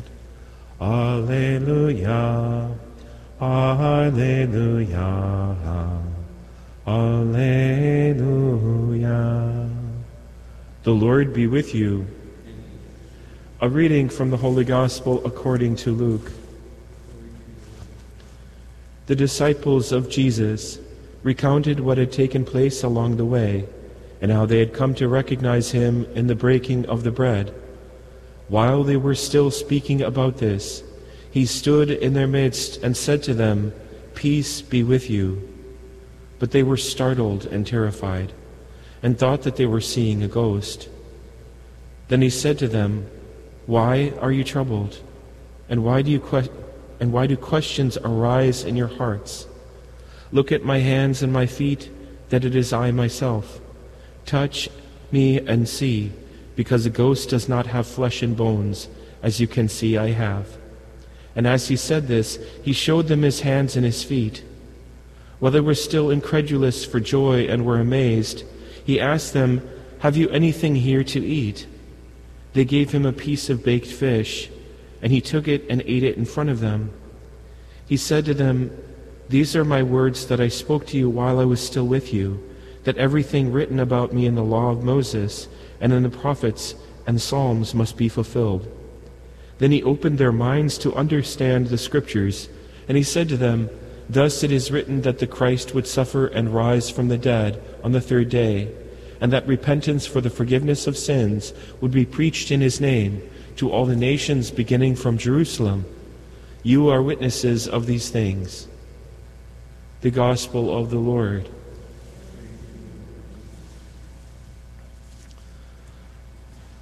This is such a, a very real gospel for me. Uh, 63 days ago, my, my dad died suddenly of a massive heart attack. And at first, it was like this surreal shock like, this isn't real. This didn't actually happen. And as I began to pray, and as I began to walk the few days immediately after, there were so many consolations of God that were very much like this. You know, Jesus appearing to them and saying, Why do questions arise in your hearts? Why are you troubled? It was very much like that. God was asking me, Tell me about your, your pain. Tell me about your shock. Share with me. Don't keep it to yourself. Share with me um, your struggles. And this process of grieving, of sharing with God uh, pain and, and the suffering, was the immediate alleviation of it. There was an immediate kind of uh, consolation there, and the reality that the resurrection is real. It's very real, especially when it's someone you love very closely. It's very, very personal. And in fact, I, it was about the first couple days were, of course, absolute shock, and I felt like a zombie. I couldn't string a couple words together. But day by, by day three, after going through these different consolations of God, I remember I was walking in a grocery store, and I heard this very clear voice, and I knew who it was, ask me, Will you preach the homily at my funeral mass? And the only thing I'd say was, Yes, of course. And eight days later, there I was, being able to stand in front of uh, all of his relatives and friends, and I think do, doing him proud by giving him a good send off on preaching his homily without falling apart. And the only thing that can refer to is God's grace, God's holy grace, that helps us to really, truly accept the resurrection. In fact, one, at one point when I was praying the glorious mysteries with my mother, I actually apologized to her. I said, I'm sorry, I'm smiling so much because I'm so overjoyed that, G- that my, my father uh, you know, gets his eternal reward. Not to presume where he is or anything, still pray for his repose of his soul, but this feeling that he's actually risen with and in Jesus Christ is this unbelievable consolation that the resurrection is real and that we stand on the most solid ground of Jesus Christ, who is risen over death. He is victorious over the world, the flesh, the devil, sin, and death. And that is why we can truly and deeply say with all of our hearts and beings, Alleluia, the Lord is truly risen. Let us bring our petitions to the Lord.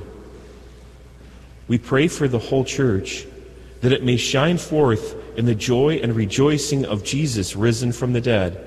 For this we pray to the Lord. We pray for our Holy Father, all bishops and priests, that they may serve joyfully as Jesus serves. For this we pray to the Lord. We pray for government leaders, that they may not obstruct Christ. We pray for an end to abortion, same sex unions, gender confusion, and human trafficking. We pray to the Lord. We pray for the sick, the suffering, the poor, the lost, the forsaken, the grieving, the mourning. For these we pray to the Lord. We pray for all of our beloved dead. We pray to the Lord.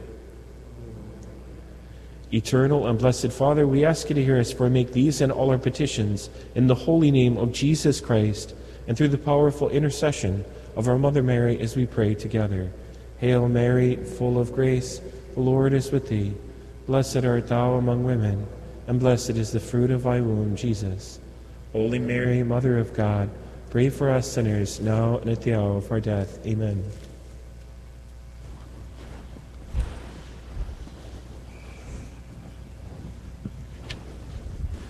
Father, we adore you. Lay our lives before you. How we love you. Jesus, we adore you. Lay our lives before you.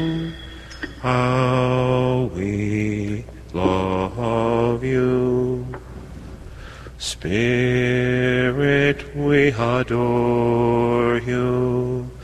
Lay our lives before you.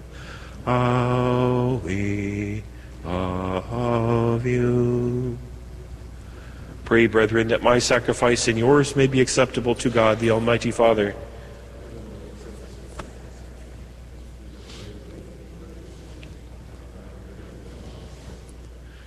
Perfect within us, O Lord, we pray, the solemn exchange brought about by these paschal offerings, that we may be drawn from earthly desires to a longing for the things of heaven through Christ our Lord.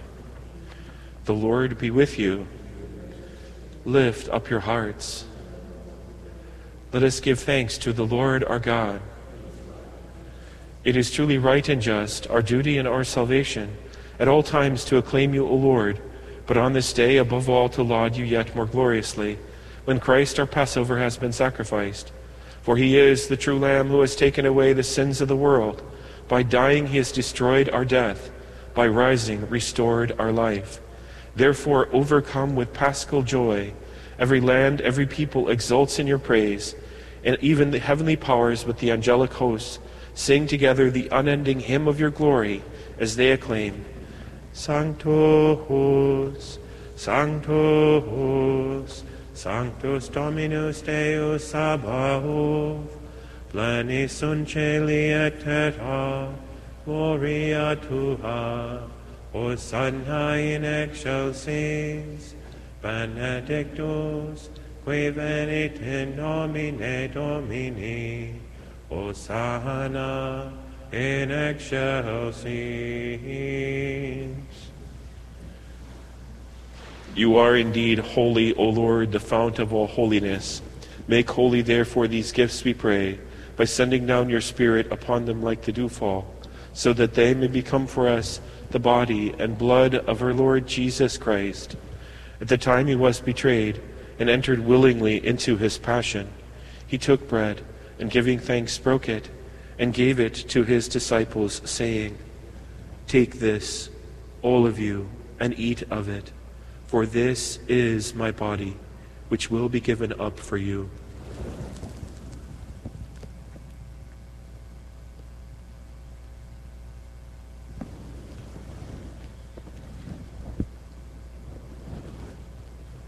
In a similar way, when supper was ended, he took the chalice, and once more giving thanks, he gave it to his disciples, saying, Take this, all of you, and drink from it, for this is the chalice of my blood, the blood of the new and eternal covenant, which will be poured out for you and for many for the forgiveness of sins.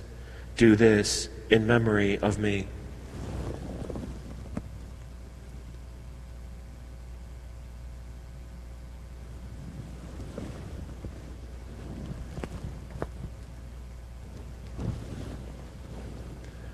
A mystery of faith, we proclaim your death, O Lord, and profess your resurrection until you come again.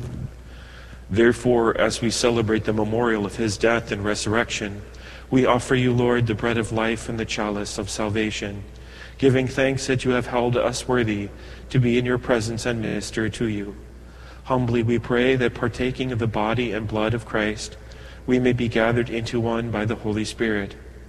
Remember, Lord, your church spread throughout the world, and bring her to the fullness of charity, together with Francis our Pope, Michael our Bishop, and all the clergy.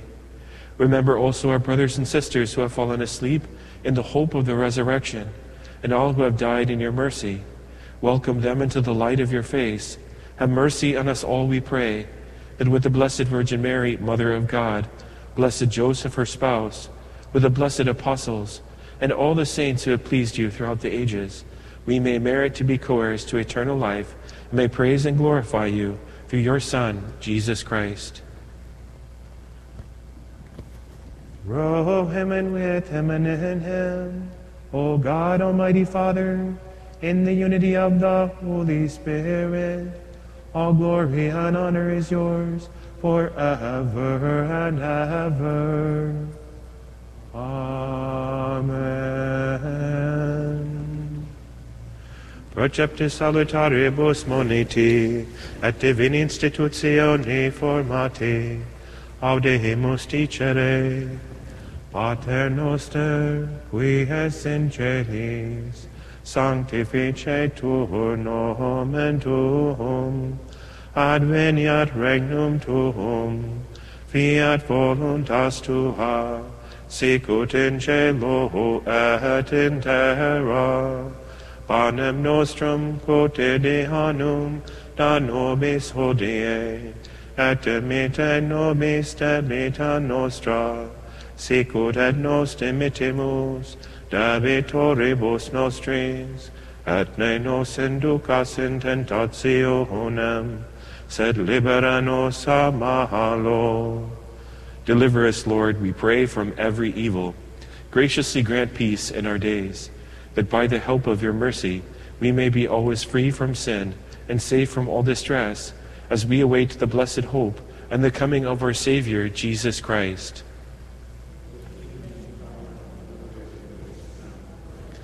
Lord Jesus Christ, who said to your apostles, Peace I leave you, my peace I give you. Look not on our sins, but on the faith of your church, and graciously grant her peace and unity in accordance with your will, who live and reign forever and ever.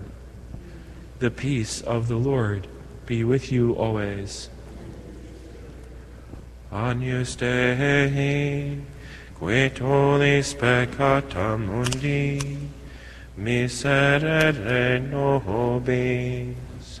Agnus Dei, qui tollis peccata mundi, miserere nobis.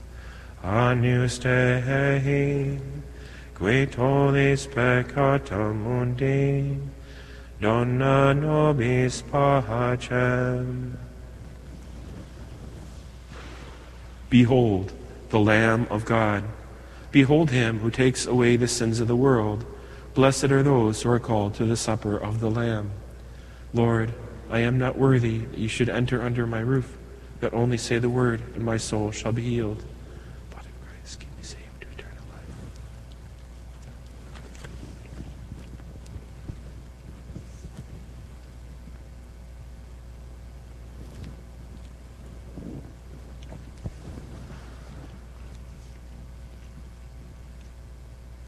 Communion Antiphon. O chosen people, proclaim the mighty works of Him who called you out of darkness into His wonderful light. Alleluia.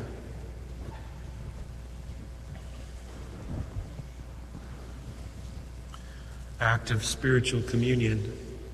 My Jesus, I believe that you are present in the most holy sacrament.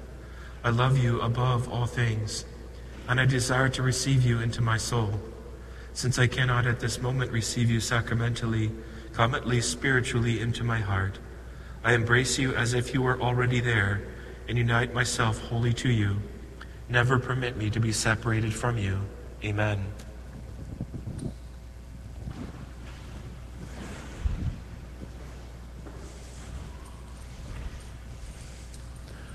Body of Christ. The body of Christ. The body of Christ. Body of Christ. The body of Christ.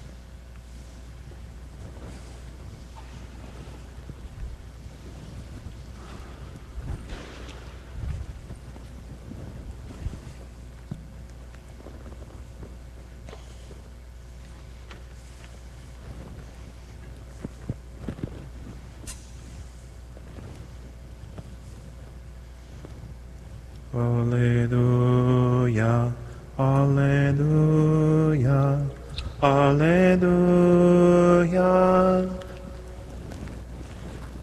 The strife is o'er, the battle done, the victory of life is won. The song of triumph has begun. Alleluia. Alleluia, Alleluia, Alleluia. The powers of death have done their worst, but Christ the legions hath dispersed. Let shout of holy joy outburst. Alleluia. Alleluia, Alleluia, Alleluia.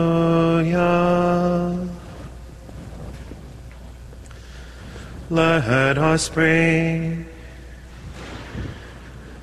Hear, O Lord, our prayers, that this most holy exchange, by which you have redeemed us, may bring your help in this present life, and ensure for us eternal gladness through Christ our Lord.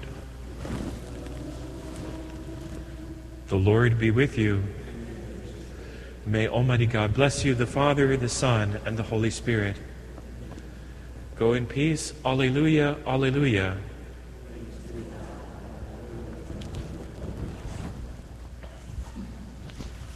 At the Lamb's Eye feast we sing praise to our victorious King, who hath washed us in the tide flowing from his pierced side. Praise we him whose love divine gives the guest his blood for wine, gives his body for the feast. Love the victim, love the priest. Where the paschal blood is poured, death's archangel shields his sword. Israel's hosts in triumph go through the wave that drowns the foe. Christ the Lamb whose blood was shed, paschal victim, paschal bread, with sincerity and love, eat we manna from above. Mighty victim from on high, powers of hell beneath thee lie. Death is broken in the fight, thou hast brought us life and light. Now thy banner thou dost wave, conquering Satan and the grave. With sincerity and love, eat we manna from above.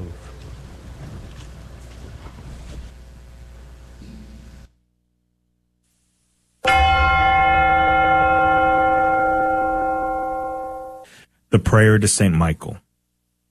Saint Michael the Archangel, defend us in battle. Be our protection against the wickedness and snares of the devil. May God rebuke him, we humbly pray. And do thou, O Prince of the heavenly host, by the power of God, cast into hell Satan and all the evil spirits who prowl about the world, seeking the ruin of souls. Amen. Prayer of Deliverance. Almighty God and Father, we beg Thee, through the intercession and help of the archangels Saint Michael, Raphael, and Gabriel, for the deliverance of our brothers and sisters who are enslaved by the evil one, from anxiety, sadness, and obsessions, We implore Thee, deliver us, O Lord. from hatred, fornication, and envy, We implore Thee, deliver us, O Lord. from thoughts of jealousy, rage, and death, We implore Thee, deliver us, O Lord. From every thought of suicide and abortion, We implore Thee, deliver us, O Lord. from every form of sinful sexuality, We implore Thee, deliver us, O Lord. from every division in our family and every harmful friendship, We implore Thee, deliver us, O Lord. from every sort of spell, malefice, witchcraft, and every form of the occult. We implore Thee, deliver us, O Lord. Thou who said, Peace I leave with you, my peace I give unto you, grant that through the intercession of the Virgin Mary. Hi, my name is Presley. And Sarah. We are from St. Teresa